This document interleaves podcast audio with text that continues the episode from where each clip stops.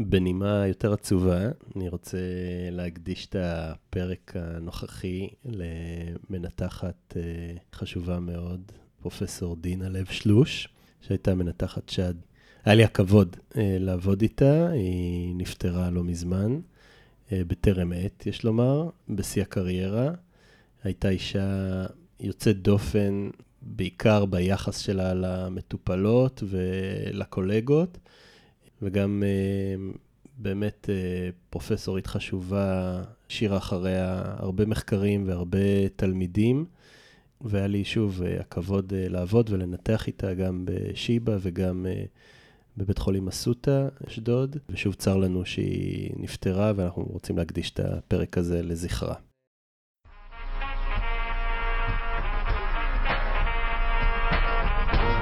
בין התריסריון לפרשדון, המדריך לכירורגיה כללית.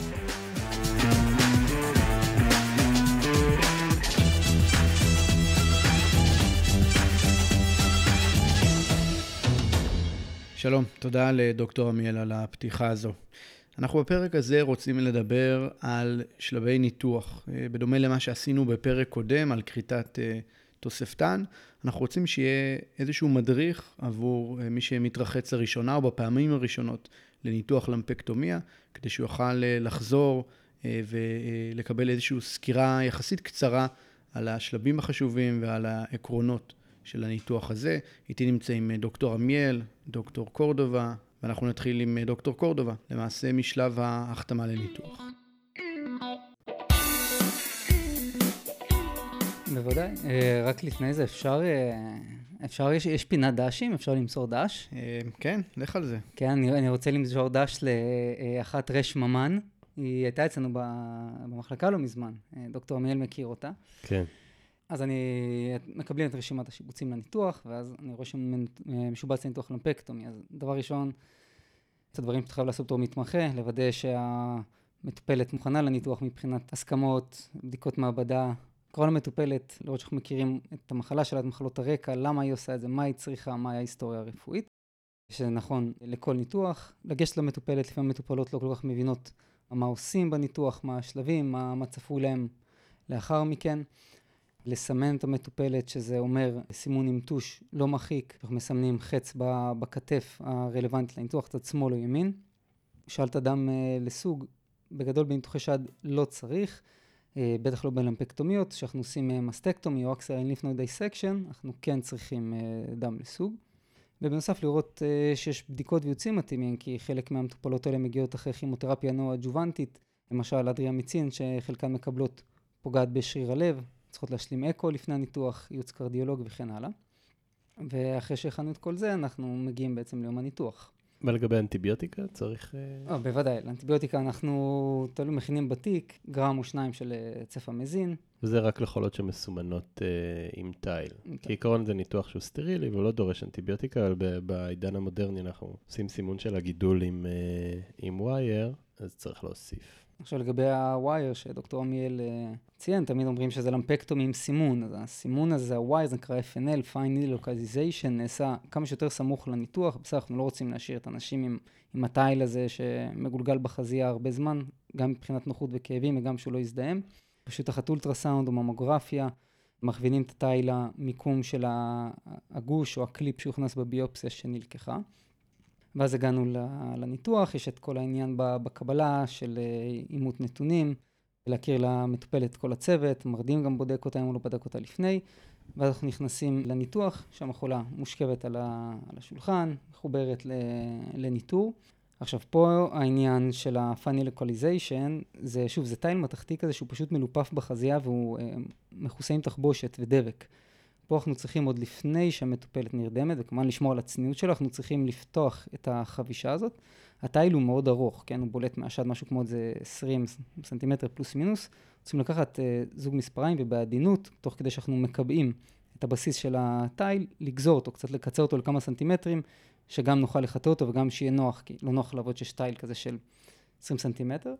ודוקטור עמיאל, למה, למה לפני שהיא נרדמת דווקא? כי היו מקרים לא נעימים בעבר שהתיל פשוט יצא בזמן שניסינו לחתוך אותו מהמשיכה, אז uh, במקרים כאלה אי אפשר uh, להרדים את החולה, צריך לשלוח אותה שוב לסימון מחדש. זה השלב הראשון. עכשיו, מיד אחרי שהחולה נרדמת, בהנחה שמדובר בלמפקטומיה ובלוטת זקיף, שזה רוב המקרים, יש לנו כמה אופציות לסמן בלוטת הזקיף, או גם ב wire, בהנחה שפעם נלקחה משם, מבלוטה שנמושה קלינית, נלקחה ביופסיה והשאירו קליפ, או שיש סימון באיזוטופים, או סימון עם patent blue, שבעצם מיד אחרי שהמטופלת נרדמת, אנחנו לוקחים אמפולה, שניים וחצי מיליליטרים, מזריקים את זה בחלק החיצוני של העטרה, שטחי לאור, צבע כחול, מזריקים, ואנחנו צריכים לעשות את המקום במשך כמה דקות. המטרה של הצבע הזה בעצם לנסוע בדרכי הלימפה ולסמן לנו את בלוטת הזקיף.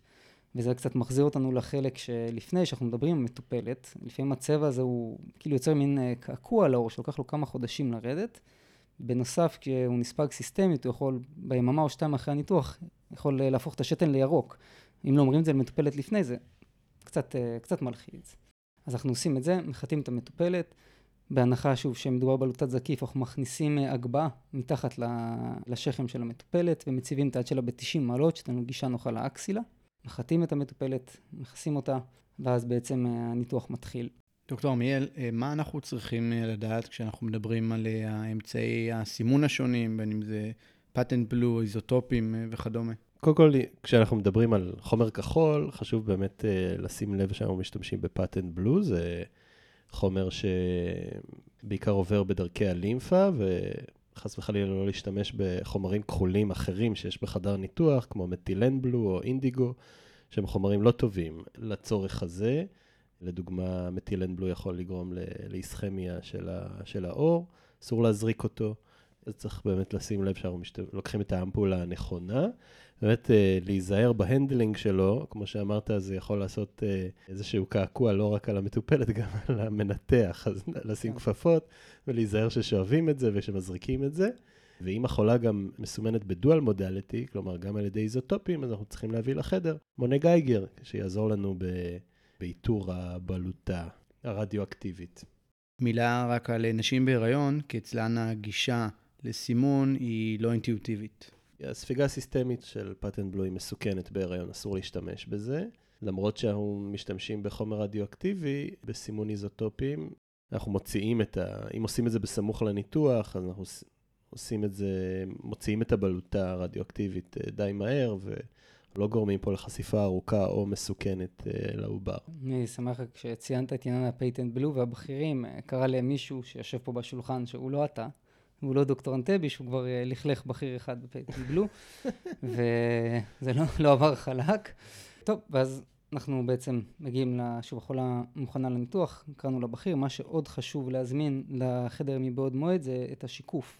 ברגע שאנחנו מוצאים את הגוש, אנחנו רוצים לצלם אותו ולראות שהקליפ שהיה שם מהביופסיה, שהוצאנו אותו עם שוליים מספקים. נכון, בעצם מדובר במכונת ממוגרפיה פשוטה. בעצם הצילום של הפרפרט עם הווייר בכמה מנחים, משודר אחרי זה לרדיולוגים אה, של השד, ספציפית לרדיולוג או רדיולוגית שסימן את המטופלת, והוא יכול להשוות ולראות בעצם שהגידול יצא בשלמותו.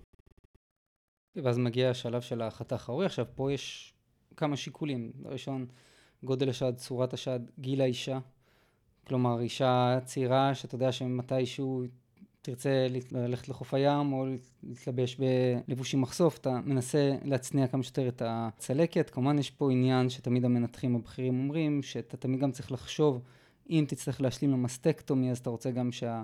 שהצלקת הנוכחית שאתה עושה היא תתאים לניתוח אם יצטרך להיות הבא, למסטקטומי. אם הגידול קרוב לאור, אם הוא מערב את האור, כי אפשר לעשות חתך שהוא אובלי, שלוקח חלק מהאור, או פשוט חתך פשוט. אחרי שעשינו את החתך עם הסקלפל, עוברים לדיאטרמיה. בעיקרון, לגבי חתך, יש לנו איזושהי דיכוטומיה מאוד ברורה בין ניתוחים שהם מעל הפטמה או מתחת לפטמה. חתכים מעל הפטמה הם לרוב יהיו סירקומפרנטים, יהיו בצורה של חלק מתוך מעגל, במקביל להתרה, בעדיפות לעשות את החתך על ההתרה עצמה, כי אז בעצם לא רואים את הצלקת, בגבול של בין ההתרה לאור השד, ואם זה גבוה יותר, אז uh, פשוט לעשות את זה במקביל להתרה, ואם הם נמוכים מהפטמה, אז אנחנו עושים חתכים שהם רדיאליים. הם בזווית אל, ה... אל ההתרה, בזווית של 90 מעלות אל ההתרה. אה, וזה בגלל הכובד של השד, אם אתה עושה חתכים סירקומפרנטיים למטה, הם יכולים פשוט להיפתח מכובד השד. אז ברגע שיש לנו את החתך האורי, אנחנו בעצם מייצרים פלאפים, כלומר אנחנו רוצים להפריד את, ה, את רקמת השד מהעור, כמובן להימנע מפגיעה טרמית, להימנע מפגיעה בעור, פה העניין של ריטרקציה ו counter retraction למנתח הוא מאוד חשוב. מה בעצם המבנה האנטומי שעוזר לנו להבדיל בין העור של השד לבין רקמת השד עצמה? כי מדובר בשומן ושומן, איך אנחנו יודעים להבדיל ביניהם? אז זה, זה ה Cooper's ligament. נכון, בעצם אם אתה מושך עם מפית אה, את השד כלפי מטה, אתה אמור לראות את הקופר ליגמנט ניתקים מהשומן התת-עורי. כי אחרת זה בעצם מאוד קשה להבחין בין שומן שהוא שומן תת-עורי לבין שומן שהוא של השד, ואפשר לעשות בקלות דבסקולריזציה של הפלפים העוריים של השד, אז כמובן תצא תוצאה אסתטית אה, מאוד אה, לא נעימה וקשה לאישה. אנחנו מפתחים את, ה, את הפלאפים, שזה עליון, תחתון, מידיאלי ולטרלי, בערך חצי סנטימטר, פלוס מינוס מה, אה, ממרכז הגוש, ועושים דיסקציה ברקמת השד, עד שאנחנו מגיעים לגבול האחורי של השד, שבעצם ה pectoralis major, ושם אנחנו מבצעים את הכריתה, בלי כמובן חלק מהשריר, משאירים גם את הפאסיה. שלציין שלפעמים שהנגעים הם מאוד מאוד שטחיים וגם מערבים את העור, אז יש, יש מנתחים שלא לא מגיעים עד לשריר, אלא מסתפקים בכמה סנטימטרים פוסטריורית לנגע. איך, איך יודעים בעצם איך לעשות את הדיסקציה? או, פה, אז פה הווייר עוזר לנו, שם... אה, נכון, אנחנו בעצם הולכים עם הווייר ויורדים ועוברים אותו. יש פה בעצם uh, את נושא השוליים החיוביים של הפרפרט, שזה העיקר בעצם בכירורגיה הזאת. אנחנו לא תמיד מרגישים את הגוש ולא תמיד יודעים להבחין בין הרקמה של הגוש לבין רקמת השד התקינה. בטח אם זה לא גידול אה, סרטני, אלא איזשהו גידול טרום סרטני, איזשהו DCIS או משהו כזה. מאוד קשה להבדיל במרקם ובצבע של הגידול, ובעצם הכל נתון לראייה הסטריאוטקטית שלנו, של איך אנחנו מבצעים את, ה, את הלמפקטומי. חשוב א', להוציא את הגוש בשלמותו, כלומר לעשות איזושהי דיסקציה מעגלית שמתחילה בפלאפ, ואחרי זה יורדת ומתכנסת לכיוון הפאציה של הפקטורליס אה, מייג'ור. צריך להיות מצד אחד נדיבים מספיק בדיסקציה כדי לקחת את כל הגוש, מצד שני, לשמור על, בתקווה, על איזושהי תוצאה אסתטית טובה אצל האישה, אם בחרנו בניתוח משמר שד מלכתחילה. הווייר וגם המהלך של הווייר, יש לנו בעצם את הרדיולוגיה מולנו בזמן הניתוח, ואנחנו יכולים uh, לחשב כמה עומק ובאיזה זווית אנחנו צריכים להיכנס בדיסקציה כדי uh, להשלים דיסקציה טובה. ואז בעצם אנחנו מוציאים את הפרפרט, מצלמים אותו, ועוברים בטלפון עם הרדיולוג לראות ש... שהשלמנו דיסקציה מספקת. מה קורה אם הרדיולוג אומר לנו, תשמעו, אני לא רואה פה שלקחתם מספיק uh, מהכיוון ההוא או האחר, מה, מה עושים במקרה כזה? אנחנו יכולים, פשוט בעצם אנחנו מוסיפים הרחבות, לפי, לפי מה שהרדיולוג אומר, או לפי מה שאנחנו רואים במכונת השיקוף. לוקחים אה, אליס, או מזה תופסים עוד חתיכת רקמה ומורידים עוד, אה, עוד חצי סנטימטר לטרלית, אינפריורית, מה שלא יהיה. כשאנחנו מוציאים את הגוש, אנחנו צריכים לסמן אותו, כשהסימון המקובל זה short superior, long lateral. לציין, יש, יש מנתחים שמוסיפים קשר כפול קדמי קצר, שזה אנטריו, וחשוב לציין זה בדוח, כי זה לא תמיד מקובל וזה מבלבל את כולם. הכוונה פה לשורט ולונג לחוטים בעצם, לחוטים, שאתה כן, חותך אותם. וגם את ההרחבות, במידה, אם יש, אנחנו גם מסמנים שהקונבנקציה היא, אה, הגבול החדש בעצם, נסמן אותו גם בתפר. תפר, אפשר תפר גם סימון. בצבע, באינק, בדיו. אז לסמן את הפרפרט זה חלק חשוב, מה עוד צריך לסמן אה, ברגע שמשלימים את הכריתה? אז ברגע שיש לנו את הכריתה, אנחנו צריכים לסמן את מיטת הניתוח עם קליפים. למה זה? כי בעצם אנחנו נותנים בוסט למיטת הגידול, ואנחנו צריכים לסמן לרדיולוגים שידעו איפה הייתה מיטת הגידול, כי זה whole breast radiation עם בוסט למיטת הגידול. בעצם שמים להם בקליפים את האנטריור, אינפיריור, מידיאלי ולטרלי, ועוד קליפ במרכז, בתחתית של, ה, של מיטת הגידול. אוקיי, okay, אז uh, השלמנו את הכריתה, מה, מה צריך לעשות עכשיו? בשלב זה אנחנו בדרך כלל לוקחים פד רטוב, תוחבים אותו פנימה, ואנחנו עוברים לשלב הבא של הניתוח, שהוא כריתת בלוטת הזקיף. Oh.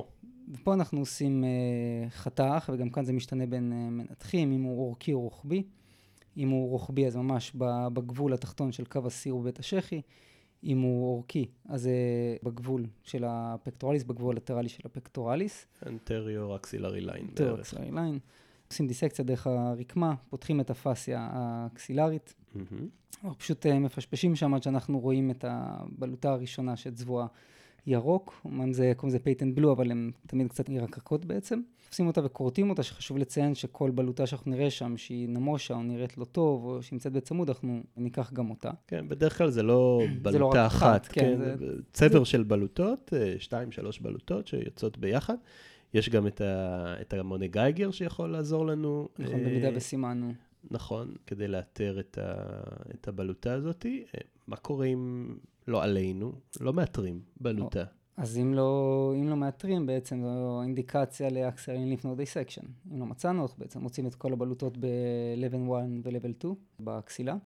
רק לציין שבמידה וכן משתמשים במוני גייגר, אז יש פה עניין שהוצאנו את, את בלוטת הזקיף, שנניח שהיא קלטה אלף במוני הגייגר, אנחנו מחויבים להוציא כל בלוטה שהקליטה שלה היא אה, עד עשרה אחוז מה, מהקליטה של בלוטת הזקיף. כלומר כל בלוטה שתקלוט יותר מ-100. מה מבחינת אה, המוסטזה? איך אנחנו עושים פה, אותה בניתוח הזה? אז פה יש לנו אה, כמה אפשרויות. כמובן שכל נקודה שנראית לנו שמדממת אפשר ליצור את המדיאטרמיה או לת, אה, לתפוס אותה עם פינצטה דיבייקי, פינצטה וסקולרית, ולגעת עם הדיאטרמיה בפינצטה עצמה. בנוסף יש לנו כל מיני חומרים המוסטטיים שאפשר uh, להניח ולהוציא או להניח ולהשאיר, לרוב מוציאים, כמו סרג'יסל למשל. אוקיי, okay. מה לגבי נקזים? אתה נוהג להשאיר נקזים? במיטת הניתוח? אני לא, לא נוהג לעשות דברים, אני נוהג לעשות מה שאומרים לי, אבל uh, בגדול בלמפקטומיה אין צורך להשאיר uh, נקז, גם, לא ב, גם כשלא מוציאים את בלוטת הזקיף. כשעושים axillary lymph node dissection, אז כן משאירים נקז באקסילה, כי שם אנחנו עושים דיסקציה רחבה, ואנחנו יודעים שיהיה גם, גם סרומה וגם קצת יכול להיות דלף לימפטי, אנחנו צריכים לנקז את זה במשך כמה ימים. ובמסטקטומיה? במסט, ב mastectomy גם משאירים נקז. איך אתה בעצם אה, סוגר את החתך? תן לנו איזשהו ככה כמה מילים לגבי אה, אונקופלסטיקה, מה שנקרא, טרנד או, כזה ש... אונקופלסטיקה. עולה עכשיו אה, בעולם הכירורגיה ומאוד טרנדי. אז מבחינת החתך באקסילה, את הפאסיה האקסילרית אנחנו סוגרים עם אה, תפרי Vicryl, ואת העור אנחנו תופרים ב Monocryl, שהוא intradermal, או אינטרקוטיקולר, סאבדרמל, איך שבא לך לקרוא לו. לגבי אונקופלסטיקה, מהמעט שלי יצא לחוות, זה, זה שיקולים שעוד גם מתחילים עוד uh, לפ, לפני החתך הראשוני. בתכנון של החתך בעצם אנחנו לוקחים פה בחשבון את השינוי שגם הקרינה תביא לשד. יש מנתחים שמניידים את הפטמה קצת uh, כלפי מעלה, כי לרוב הקרינה גורמת לצימוק של השד ולפטוזיס של הרקמה. אנחנו בעצם מעלים קצת את הרקמה, אנחנו מקזזים את זה. בנוסף יש את העניין של אה, לקרב את, אה, את תת האור של השד משני טעמים, גם בשביל להגן על השריר מהקרינה, לא יהיה חשוף לקרינה, וגם לשחזר את, אה, את, את הצורה של השד, כי למרות שאנחנו מורידים, אנחנו כורתים גוש שהוא מינימלי, אבל עדיין משנים את צורת השד. אז מנסים לשחזר כמה שיותר עם קירוב, עם תפרים נספגים, נספגים עם תפרי וייקריל. צריך להגיד שתמיד נוצרת איזושהי סרומה במיטת הכריתה, ויש, כמו שאתה אומר, מנתחים שאוהבים לסגור בעצם את השד בשכבות, כדי uh, להימנע מהסרומה הזאתי. Uh, אבל יש מנתחים שאוהבים להשאיר בעצם את כל החלל הכדורי ש, של הדיסקציה שיצרנו, להשאיר אותו לא סגור, כן? כדי שסרומה תמלא אותו, ובסוף היא נספגת ונוצרת שם רקמת שומן uh, חדשה, איזושהי צלקת uh, עם הזמן. אבל uh, בעצם שתי, שתי דרכים להתמודד עם, ה, עם העיוות שנוצר uh, בשד, או להשאיר שם מקום לסרומה שאחרי זה ת, תתמצק, תתגבש ותהיה שם, שם רקמת שומן, או לסגור את, ה, את אתר הכריתה עם תפרים נספגים, תפרי קירוב בין שומן לשומן, אבל לנסות uh, ליצור צורה חדשה לשד, זה בעצם האונקופלסטיקה, כדי להתוות לו צורה שתהיה בסופו של דבר מתקבלת, נאה, שהמטופלת וכל מי שהיא רוצה לחשוף את השד בשבילו, אה, יהיה גם אה, מרוצה מהתוצאה הזאת. לסטאג'רים ולסטודנטים, אה, לפני שמתרחצים לניתוח, נמליץ לחדד את היכולות שלהם לבצע תפירה שהיא אינטרדרמלית או סאב-קוטיקולרי, זה אותו הדבר. אנחנו ממליצים על מקור מצוין, אתר בשם msr-surgery.com, שנבנה על ידי לא אחר מאשר דוקטור עמיאל בהיותו, אני רוצה להגיד, סטודנט, סטאג'ר, מתמחה, שעובר על כל העקרונות הכירורגיים ובהם גם תפירות מסוגים שונים. msr-surgery.com מומלץ, מומלץ. בהחלט אתר נהדר. אוקיי, מה, מה עושים בסוף הניתוח? מה ההוראות לאחר מכן? אוקיי. אז דבר ראשון, חשוב להגיד שמיד לאחר שהניתוח מסתיים, אנחנו צריכים להוציא את ההגבהה שהכנסנו מתחת לשכמה של המטופלת, צריכים להוציא אותה אה, בשביל למנוע נזק עצבי, כי עדיין זו תנוחה שהיא לא, לא טבעית לגוף, כל, ה, כל הסיפור הזה. אה, ממלאים את דוח הפתולוגיה וחותמים על מה שצריך, ואנחנו מלווים, כמו כל מנותח שלנו, מלווים אותו עם המרדים מחוץ לחדר ליחידת ההתאוששות. ולאחר מכן, מה ההמלצות? אז דבר ראשון, רוב הנשים כבר אחרי כמה שעות שמתאוששות ומרגישות טוב, כמובן, יכולות ללכת הביתה. שההמלצות הן לא להרטיב את המקום במשך 24 שעות, ואחרי זה להקפיד על שטיפה יומית. יש המלצה שחלק מהמנתחים ממליצים עליה, חלק לא, שזה ללבוש חזייה בחודש הראשון במשך כל שעות היממה. פשוט אומרים שזה אה, קצת מוריד את הכאב, כי מוריד את הלחץ מהתפרים בעצם, שד מקבל תמיכה. לא לשכוח להזמין אותם לביקורת אחרי שלושה ארבעה שבועות.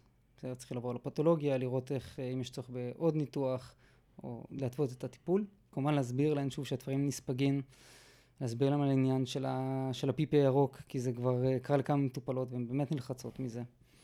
וכמובן שבכל מקרה של החמרה, אנחנו תמיד פה בשבילן. מה לגבי אה, נזקים אה, עצביים או לימפדמה מהדיסקציה אקסילרית? מה אז, אנחנו... אז במידה ויש דיסקציה... מנחים, מנחים את המטופלות? בגלל שאנחנו פוגעים שם בדרכי הלימפה, יכול להיות לימפדמה של היד, היד תהיה נפוחה. יש כל מיני אמצעים להקל על זה. כמו, אה, איך קוראים לדבר הזה? חבישות אלסטיות. כמו חבישות אלסטיות, תודה דוקטור עמיאל. גם להסביר להם שזה קצת, זה משתפר עם הזמן, אבל לרוב זה לא חולף. בסדר, זה מצב שהם uh, יצטרכו להתמודד איתו. מבחינת הפגיעה העצבית, כמו שאנחנו יודעים, בחלק העליון של האקסילה יש לנו, יש לנו המון עצבים חשובים, קולוברכיאל פלקסוס וכן הלאה, שכולנו זוכרים ואוהבים מהלימודים. באזור שאנחנו עובדים בו יש, uh, יש שלושה עצבים לרוב שיכולים להיפגע, שזה ה intercostobrachial, ה long thoracic וה thoracodorsal. שה long thoracic וה thoracodorsal לרוב קל מאוד, קל מאוד להבחין בהם ולבודד אותם ולשמור עליהם, כי הם, הם גדולים והמסלול שלהם ידוע. והם הולכים ביחד עם כלי דם. הם הולכים ביחד עם כלי דם. וה intercostobrachial הוא, הוא גם קטן, גם יש לו אה, מסלול שפשוט חוצה את האקסילה מצד לצד ועובר אה, בין הבלוטות. ולפעמים או שאנחנו רואים אותו ויש צורך להקריב אותו, או שאנחנו פשוט לא רואים אותו והוא נפגע. ולשמחתנו, הדבר היחיד שה, אה, שהצו הזה מעצבב, הוא עצבוב תחושתי בחלק הקדמי-פנימי של אה, בית השחי והזרוע. אז גם צריך להסביר את זה למטופלת עוד לפני, שיכול להיות שהיא תסבול מירידה בתחושה או נמלול באזור הזה. זה גם אולי צפוי להשתפר, אבל זה לא חולף. וזהו. מה עוד, דוקטור עמיאל? מדהים, אני רוצה שתנתח לי את השד. אני אנתח לך את השד בהקדם. ולא ניפרד בלי שיעור היסטוריה קצר. אה, גם על זה שואלים במהלך הניתוח.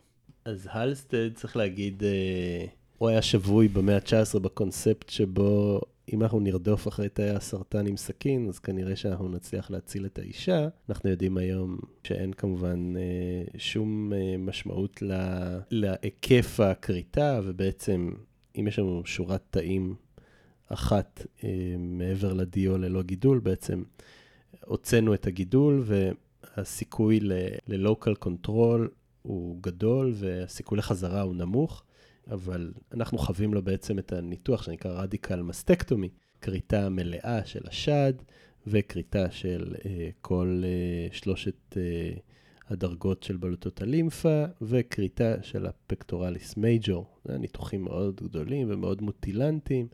שכמובן זנחנו אותם ממזמן. אה, מה שכן נשאר זה בעצם ה-modified radical mastectomy, שזה ניתוח שכולל כריתה מלאה של השד ובלוטות הלימפה באזורים 1 ו-2. זה ניתוח שעדיין קיים, אנחנו עושים אותו לא מעט. שם צריך להגיד שאנחנו יכולים לבצע את הכריתה של בלוטות הלימפה האקסילריות דרך החתך של המסטקטומי. בהקשר של פלסטיקה צריך להגיד ש... אפשר וצריך אה, להציע לאישה שחזור שיכול להתבצע במעמד הניתוח. לכן לפעמים אחרי כריתה של שד, בעצם מגיע צוות של פלסטיקאים שמבצע שחזור שד. תודה רבה דוקטור עמיאל, תודה רבה דוקטור קורדובה. אנחנו נמשיך אה, להעלות פרקים, אה, לפחות פעם, אם לא פעמיים בחודש. אתם מוזמנים לפנות אלינו דרך האימייל שבאתר אינטרנט שלנו. אנחנו נשמח לשמוע מה אתם חושבים ולקבל כל הצעה. ניפגש בפרק הבא.